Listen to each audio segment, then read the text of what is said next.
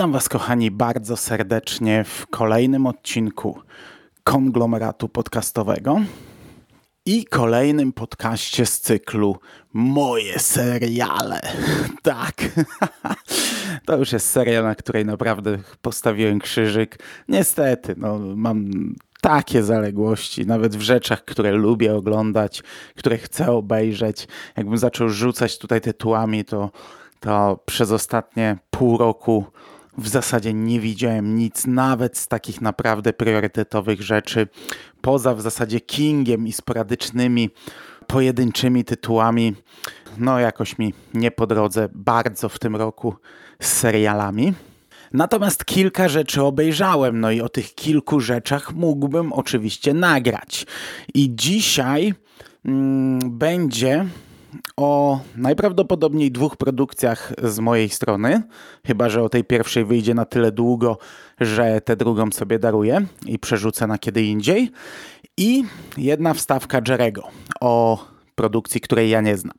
E, także dzisiaj różnorodnie, przynajmniej taki mam plan. I zaczynam od serialu, o którym w sumie nie chciałbym mówić długo, więc, e, więc e, no, no mam nadzieję, że to nie, nie, nie zajmie nam jakoś dużo czasu, czyli od Squid Game.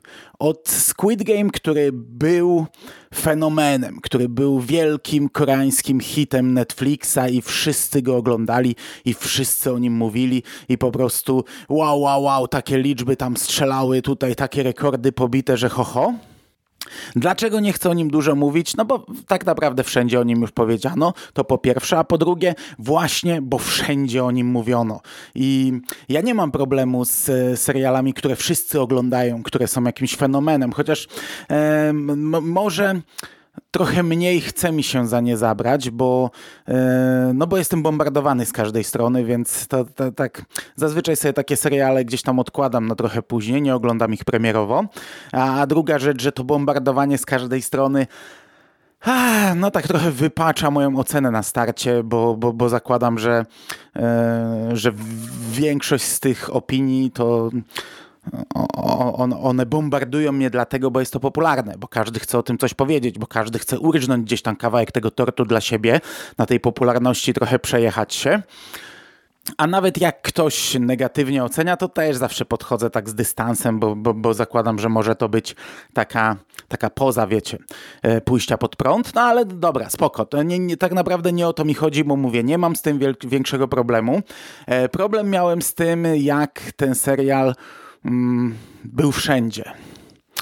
I to tak naprawdę w bardzo negatywny sposób.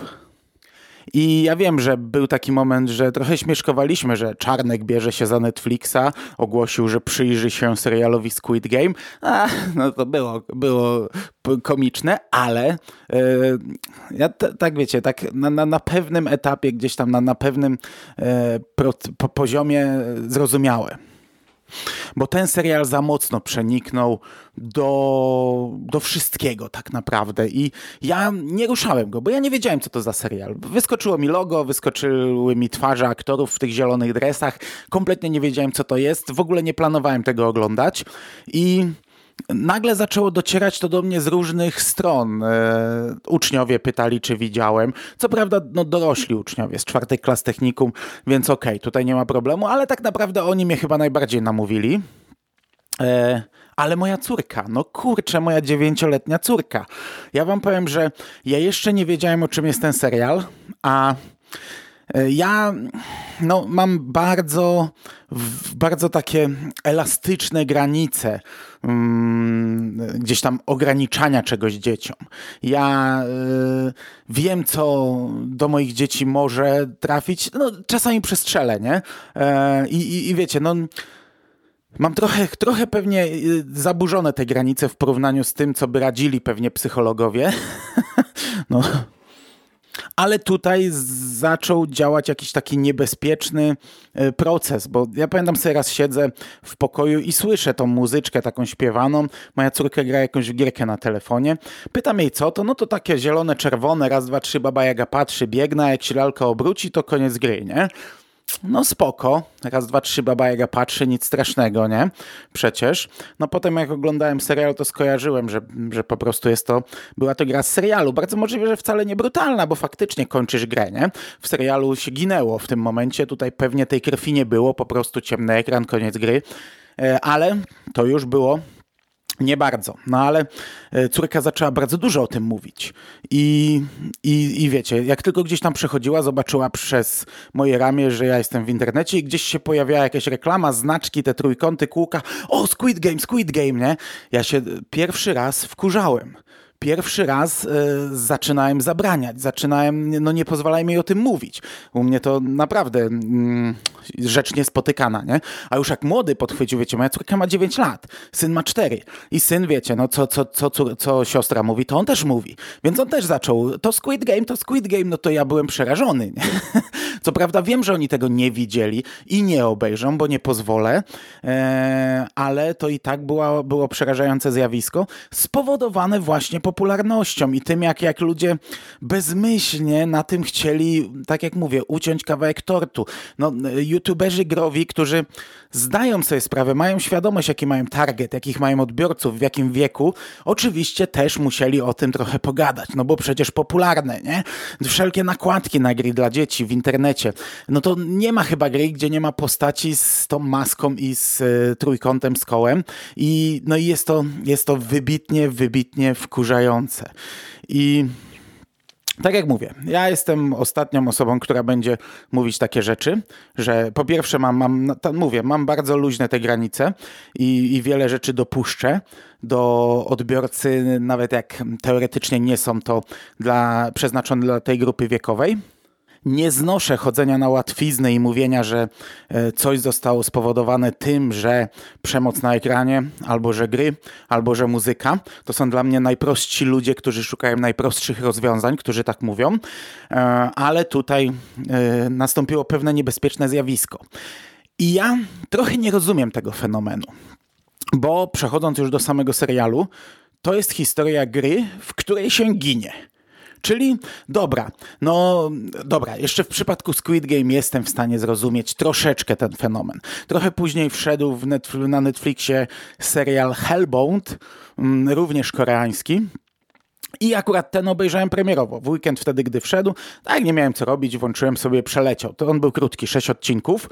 Mm, I oglądając go tak sobie myślałem, że no tutaj już nie będzie te, te, tej takiej hecy jak e, przy Squid Game. A chwilę później nagle widzę nagłówki, że to już nie Squid Game jest najpopularniejszym serialem Netflixa, a Hellbound. No i ja mówię, o co chodzi, nie? Skąd, czemu, jak? Ale z drugiej strony nie widzę tej, faktycznie tej hecy. Nie widzę, żeby się trąbiło na lewo i prawo, przynajmniej w mojej bańce mojego życia i mojego internetu. Tego nie ma. Przy Squid Game jestem w stanie to zrozumieć, bo tematyka jest e, nośna i tematyka jest taka, która może chwycić i ja w zasadzie tylko przez tematykę ten serial obejrzałem, bo ja lubię takie historie i lubiłem je od dawna. I wiecie, no nie bez powodu w, na pewnym etapie tak popularne były Igrzyska Śmierci, chociaż tam bardziej jeszcze ta e, młodzieżowość, nie?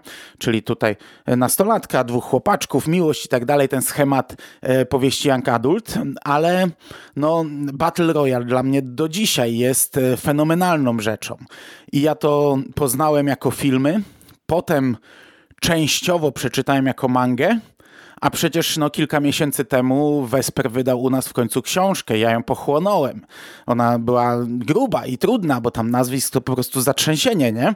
E, ale ja, ja, ja chłonąłem tę książkę. Siedziałem z nią, z tą cegłą łaziłem, bo Wesper nie, nie, nie, nie wiedzieć czemu cały czas nie wchodzi we buki, z tą cegłą łaziłem, cały czas czytałem i to była fantastyczna lektura. I ja jestem wielkim fanem cały czas Battle Royale nie? i, i, i te, tego motywu przewijającego się w popkulturze, który nie jest niczym nowym, ale chwyta i dlatego rozumiem, że taki Squid Game mógł chwycić, nie? Widzów, którzy e, no nie mają jakiejś tam wiedzy na, na temat tego, co było wcześniej, ale też takich, którzy mają, a po prostu to lubią.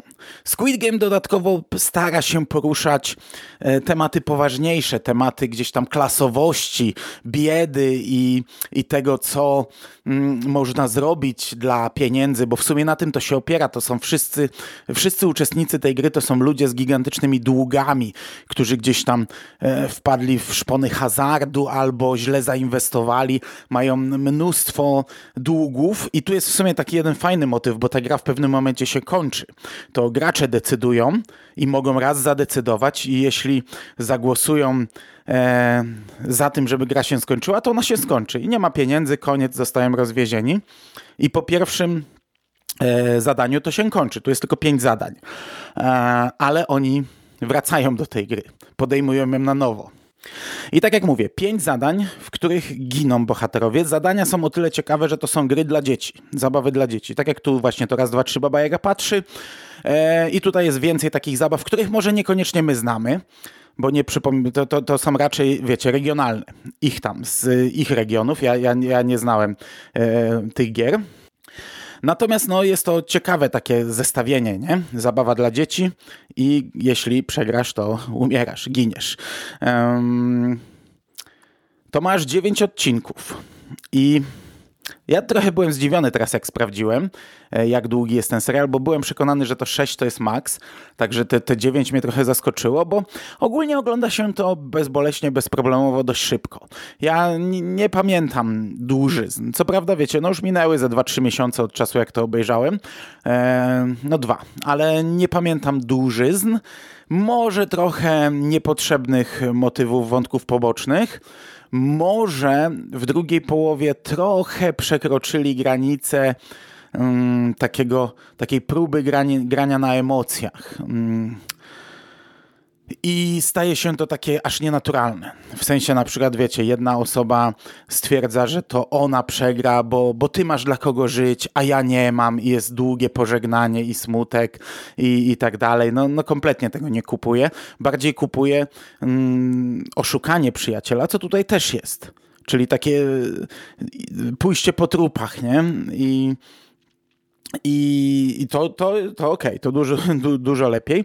No ogólnie mamy tutaj e, typowy przegląd e, bohaterów i typowe ich reakcje na, na, na sytuację, e, czyli skrajne. Każdy reaguje trochę inaczej i każdy próbuje z tego wyciągnąć coś innego. I okej, okay, jest to tak skonstruowane, że teoretycznie może dojść do finału 500 osób, ale tak się wykruszają po drodze, że nie, że to muszą dojść dwie.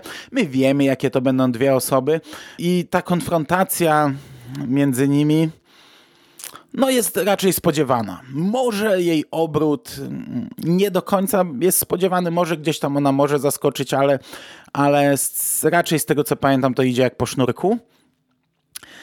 Dla mnie niepotrzebna ta cała końcówka, bo tutaj mamy jeszcze taką, ten, ten drugi odcinek, ostatni odcinek kończy się dosyć szybko i jest taka...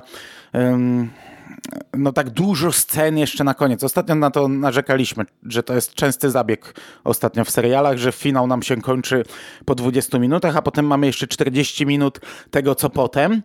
E, to jest dla mnie chyba niepotrzebne tutaj. Mm, szczególnie, że nadal próbują gdzieś tam nam udowodnić swoją tezę e, jednego bohatera czy drugiego mm, dotyczącą e, ludzi, ich zachowania. E, mamy twist i dowiadujemy się, kto za tę grę odpowiada. Też nie do końca mi to chyba pasuje. No i mamy tak naprawdę wstęp do dalszego ciągu. Ostatnie sceny to jest takie, taka zapowiedź drugiego sezonu co jest też dla mnie niepotrzebne i tak naprawdę no, zrozumiałe. No, przy, przy takim hicie, przy, przy takiej oglądalności to jest oczywiste, nie?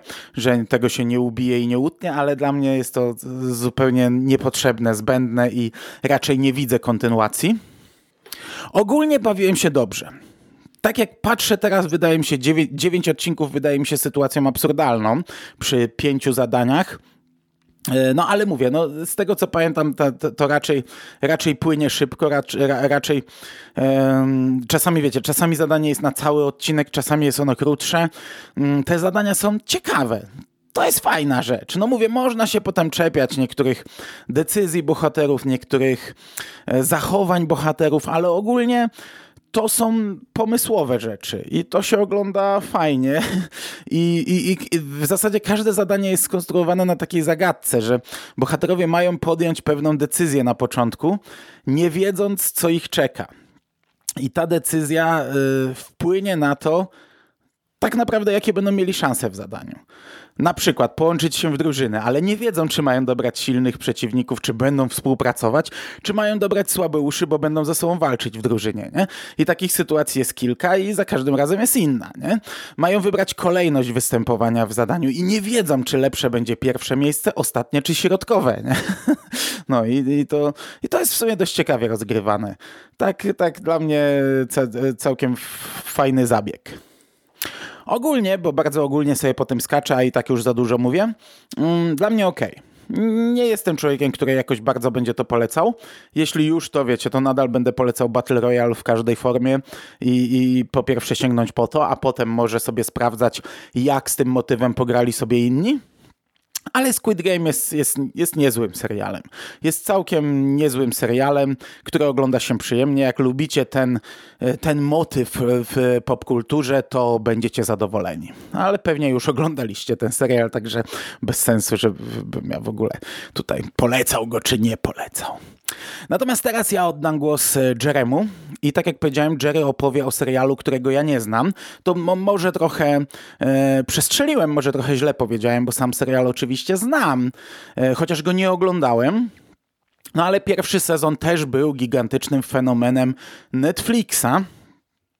Przy czym byłem w tym przypadku przekonany, że to jest jednostrzałowiec tak jak e, omówiony przed chwilą przeze mnie serial, był gigantycznym hitem Netflixa i E, oczywistym jest, że kują żelazo póki gorące i będą próbować doić te, te, te te, te, te krowę, e, te, te kurę znoszącą złote jaja póki się da.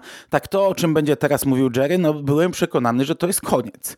I Jerry bardzo mnie zaskoczył informacją, że tutaj nagra dla mnie wstawkę o drugim sezonie, bo, bo, bo tak, bo chcę o tym coś tam powiedzieć, ale to nie jest raczej temat na osobny odcinek. Ja kompletnie nie wiedziałem, że, że wyszedł drugi sezon. Nie słuchałem słuchałem jeszcze tej jego wstawki, także z przyjemnością ją sobie posłucham. I teraz myślę, że jest ten moment, gdzie możemy e, razem, ja i wy, posłuchać, co też takiego ma nam do powiedzenia Jerry. Witam Cię, Jerry, i oddaję Ci głos. Cześć Mando, witam wszystkie słuchaczki, witam wszystkich słuchaczy. E, dzięki Ci Mando za e, gościnę mm, tutaj w moich serialach. E, normalnie bym pewnie nie nagrywał w ogóle o tym, o czym za chwilkę krótko opowiem, bo uważam, że i tak już za dużo czasu na tę produkcję zmarnowałem ale muszę wyjątkowo się przełamać, e, aby Was najzwyczajniej w świecie ostrzec e, i zaoszczędzić Wam zmarnowane godziny czasu. E, o co chodzi? Chodzi o Tiger Kinga dwójkę. Netflix dorobił w tym roku mm, drugi sezon swojego wielkiego, wielkiego pandemicznego hitu, czyli Króla Tygrysów. Czyli opowieści o Joe Exotiku, czy szerzej można powiedzieć o mm, takiej specyficznej grupie ludzi, która zajmuje się no, trzymaniem dzikich kotów, sprzedażą dzikich kotów, e, takim budową jakichś takich dziwnych zoo, e, prezentowaniem tych kotów i tak dalej, i tak dalej. No i e, Tiger King e, no, stał się ogromnym hitem e, pandemii i to był całkiem ciekawy dokument. Mocno problematyczny momentami, ale interesujący, bo no on pokazywał naprawdę patologiczne rzeczy od podszewki. No i to było trochę jak obserwowanie, wiecie, wypadku samochodowego.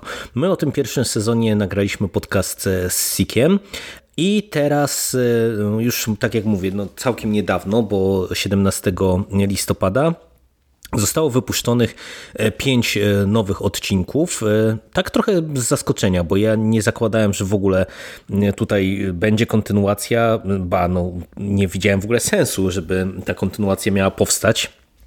No bo dla przypomnienia, jeżeli ktoś się tematem nie interesował, główny bohater, czyli Joe Exotic, na skutek e, swoich działań e, po finale e, Tiger Kinga pierwszego trafił po prostu do paki i w tej chwili siedzi w więzieniu. No i byłem bardzo ciekaw, jaki pomysł twórcy mają na ten sezon.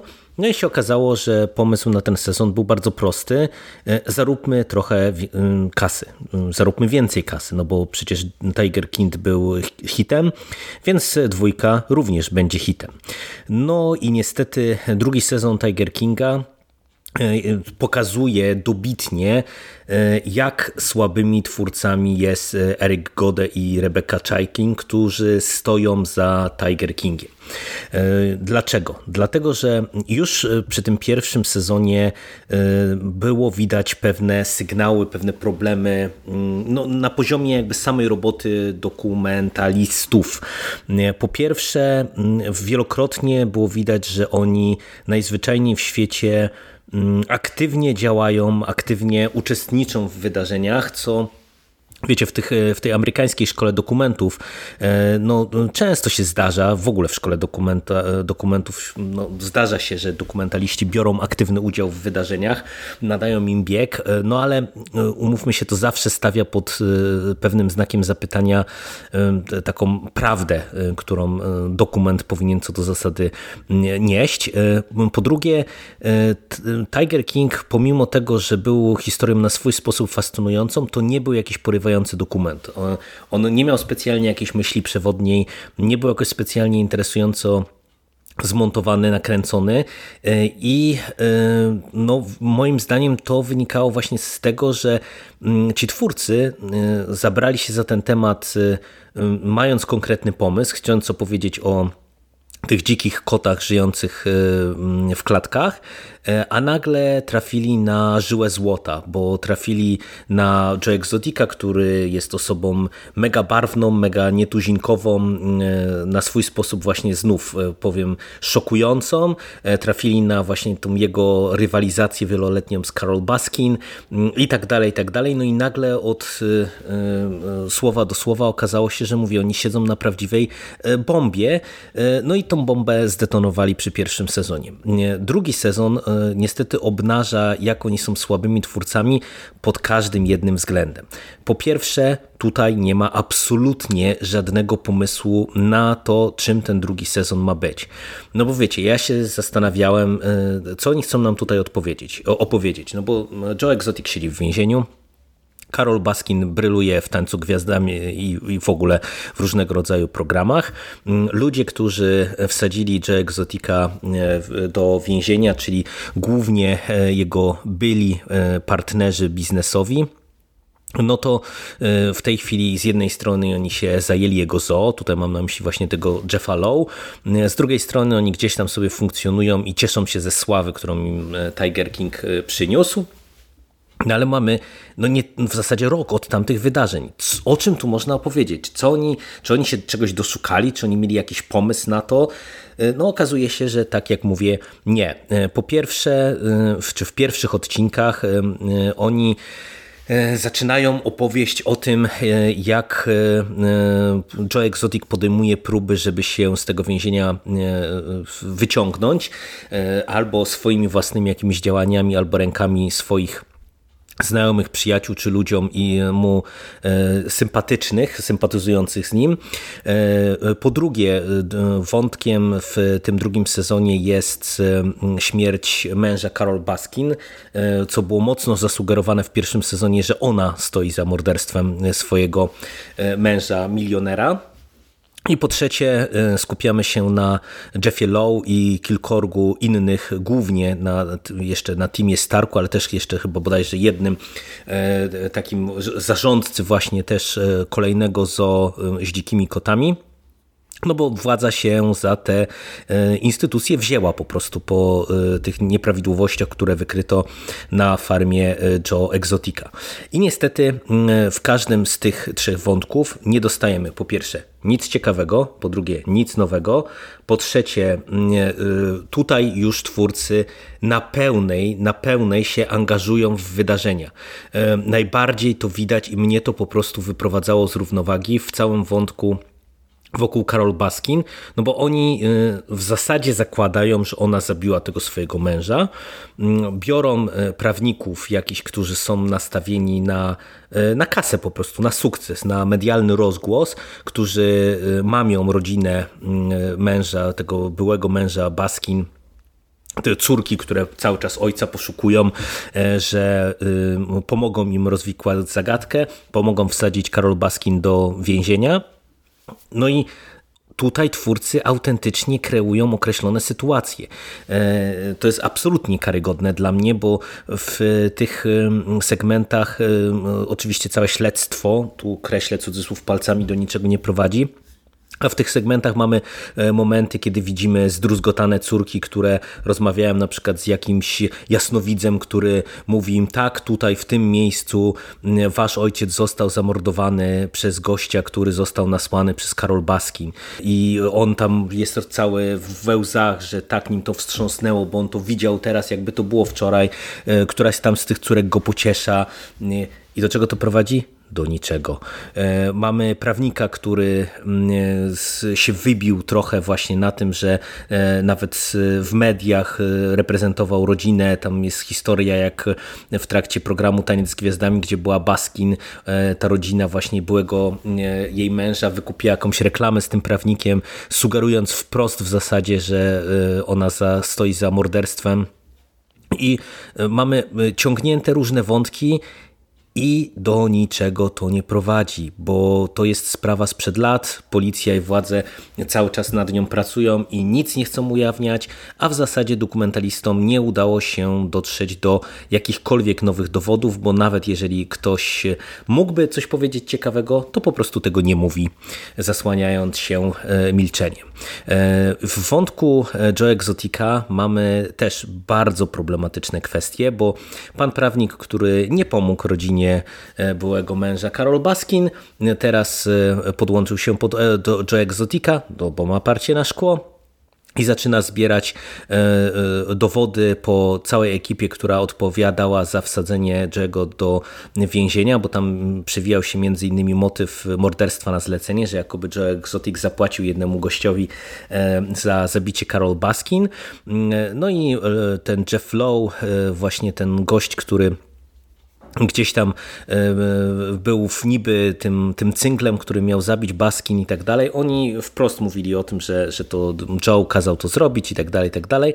I tutaj znów twórcy idą e, w bardzo nieprzyjemnym kierunku, znowu wchodząc e, tak naprawdę aktywnie i uczestnicząc aktywnie w wydarzeniach i je kreując, bo według mnie dają platformę ludziom, którzy po prostu są patologicznymi kłamcami. Tutaj nagle ci wszyscy kolesie, którzy w pierwszym sezonie mm, byli zaprezentowani jako goście, którzy wprost wmanewrowali e, Joe Exotica w e, próbę morderstwa na zlecenie, którzy wprost kopali pod nim dołki, którzy e, zeznawali na jego procesie. Teraz ci wszyscy goście próbują się wybielić, e, zmieniają zeznania, nagle ze łzami w oczach wyznają prawdę, która jest kuriozalna i tak dalej, i tak dalej, i tak dalej. To jest absolutnie fatalne. I mamy ten trzeci wątek, czyli te ogrody zoologiczne, czyli ten, to zoo, które zostało przejęte przez Jeffa Lowe i jego dziewczynę, czy żonę, przepraszam, już w tej chwili. E, to jest to dawne zoo Joe Exotica, mamy tego Tima Starka. No i Tutaj też nie mamy nic nowego, no bo to są ci sami megalomani e, zapatrzeni teoretycznie niby w zwierzęta i kochający zwierzęta, a tak naprawdę e, zajmujący się głównie e, robieniem kasy i w tej chwili korzystającym z pięciu minut sławy ludzi. I widzimy jak władza systematycznie dobiera im się do tyłka, odbierając im zwierzęta, każąc im na przykład, nie wiem, sprzedać część tej kolekcji albo przekazać ją e, do te, tego zoo, które prowadzi Baskin, do tego azylu dla dzikich kotów. Ja wam powiem, że dawno nie byłem tak zniesmaczony. To jest pięć godzinnych odcinków i tutaj każdy wątek w zasadzie nie dostaje puenty. Filmowo jest to nędzne. No naprawdę mamy przemieszane moim zdaniem kłamstwa, konfabulacje i filmiki z ludźmi, którzy po prostu chcą się podłączyć, wiecie, pod coś modnego, głośnego, popularnego, którzy e, chcą zbić na, na całej sytuacji e, sławę i pieniądze.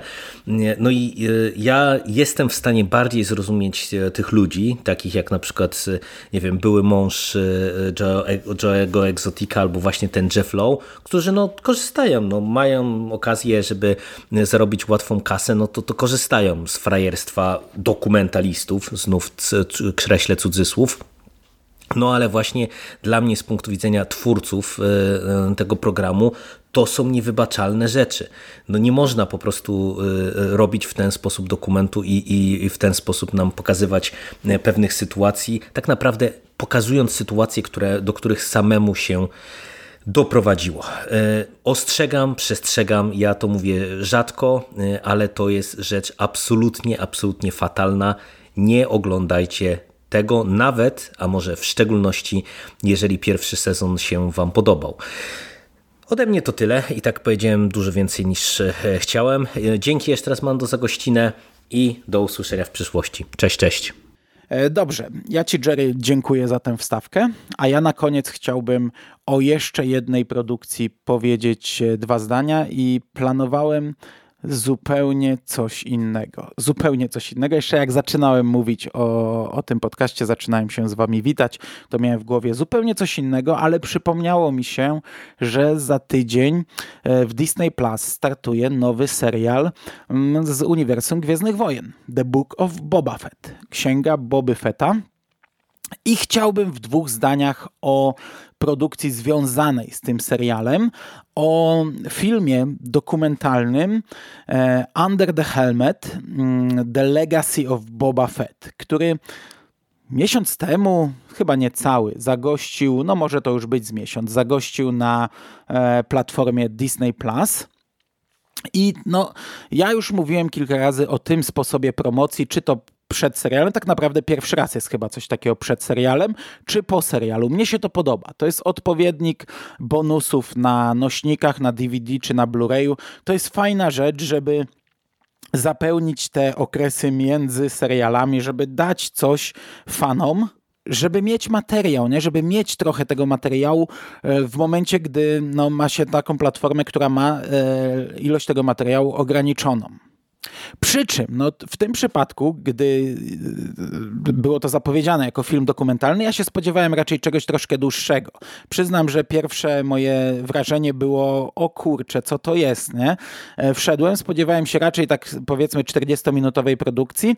E, ten filmik ma 21 minut i 34 sekundy. To jest bardzo krótka rzecz i dodatkowo ja sobie zdaję sprawę, że to nie jest serial, a mówimy w moich serialach, ale jest to filmik promujący serial, więc ja w dwóch zdaniach chciałbym o nim e, opowiedzieć, ale dosłownie w dwóch zdaniach, bo umówmy się, 21 minut i 34 sekundy, no to to nie jest e, wielka produkcja.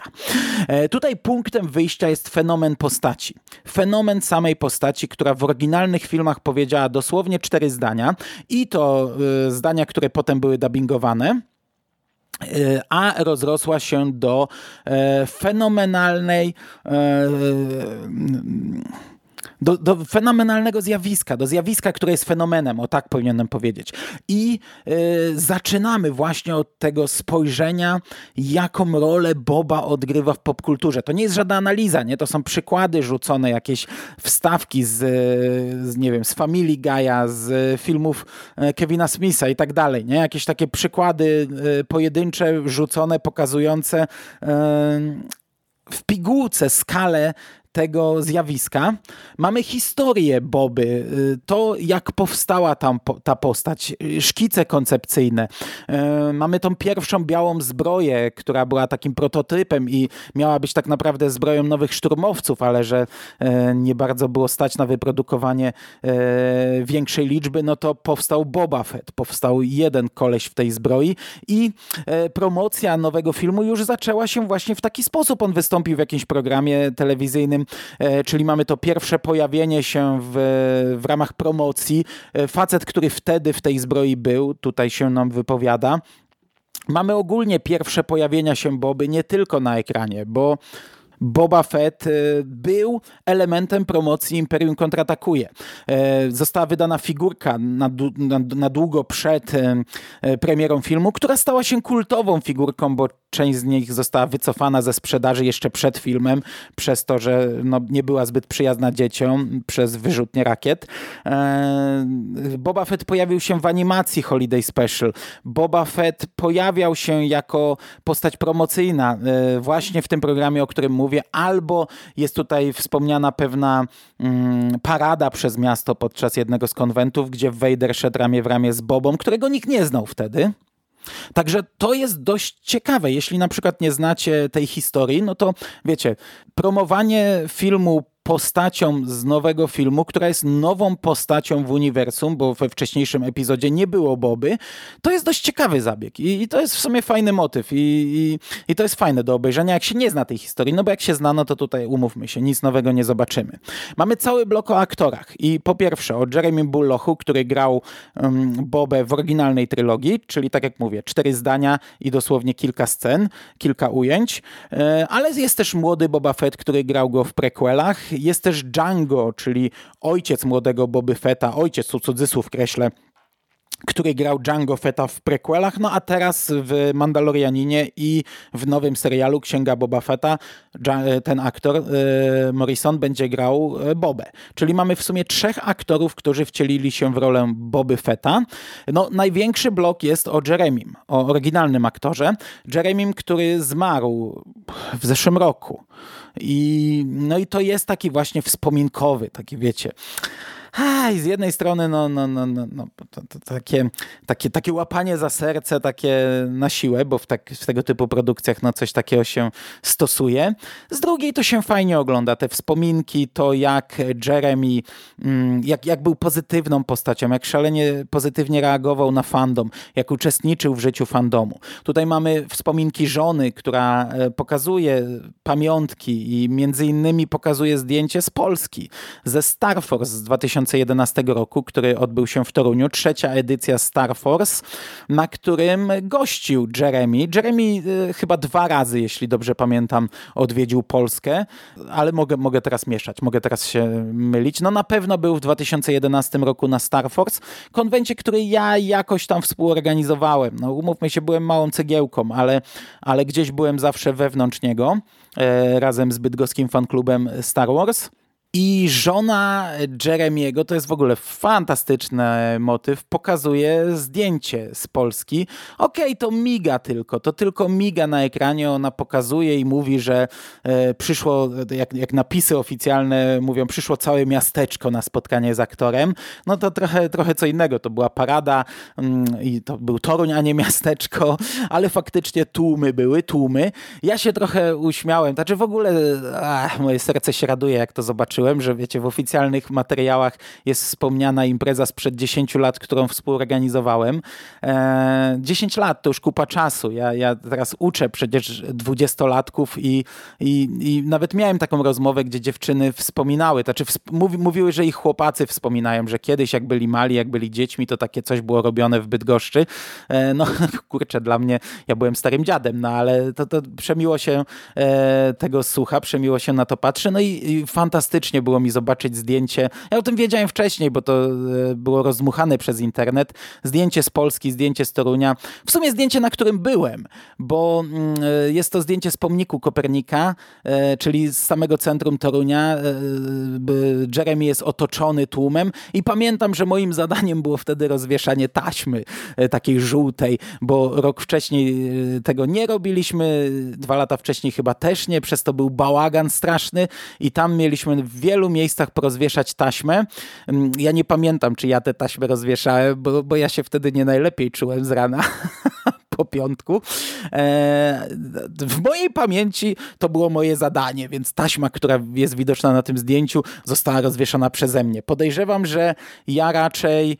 Yy ja raczej zleciłem to jakiemuś młodszemu e, członkowi fanklubu i tak to się skończyło, ale e, jeden z takich głównych organizatorów tego fanklubu napisał do mnie, że ja na tym zdjęciu byłem.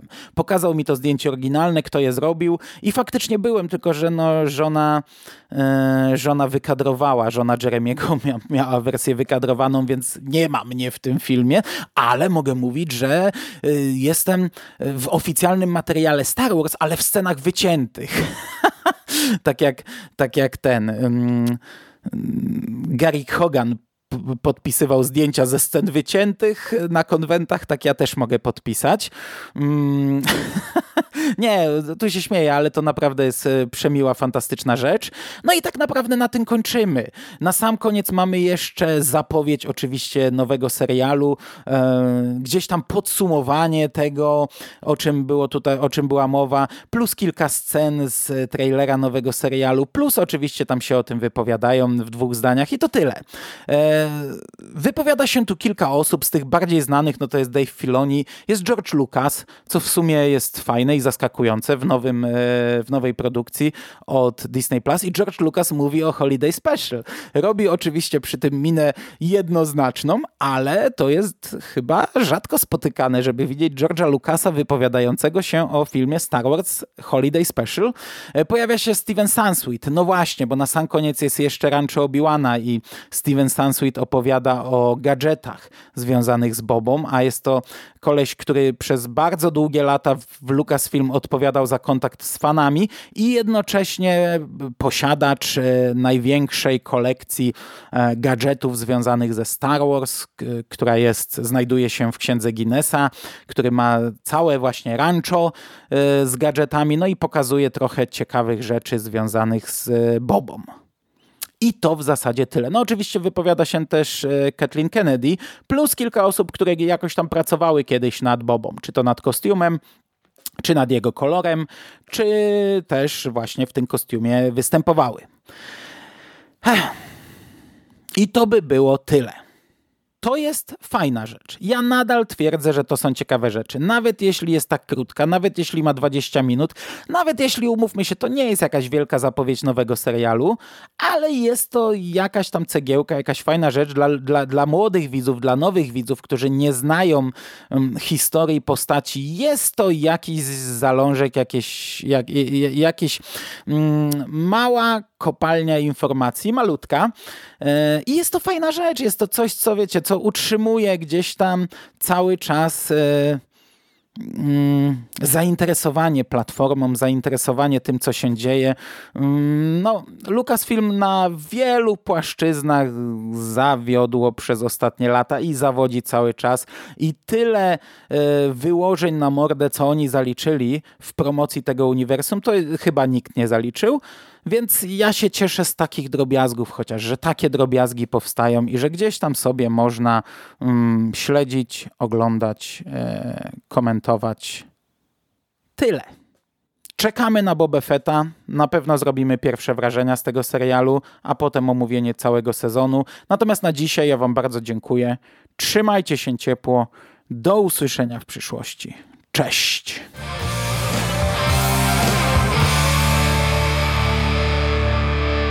You finished? That's it, man. It's game over, man. It's game over. What the fuck are we gonna do now? What are we gonna do? It's over.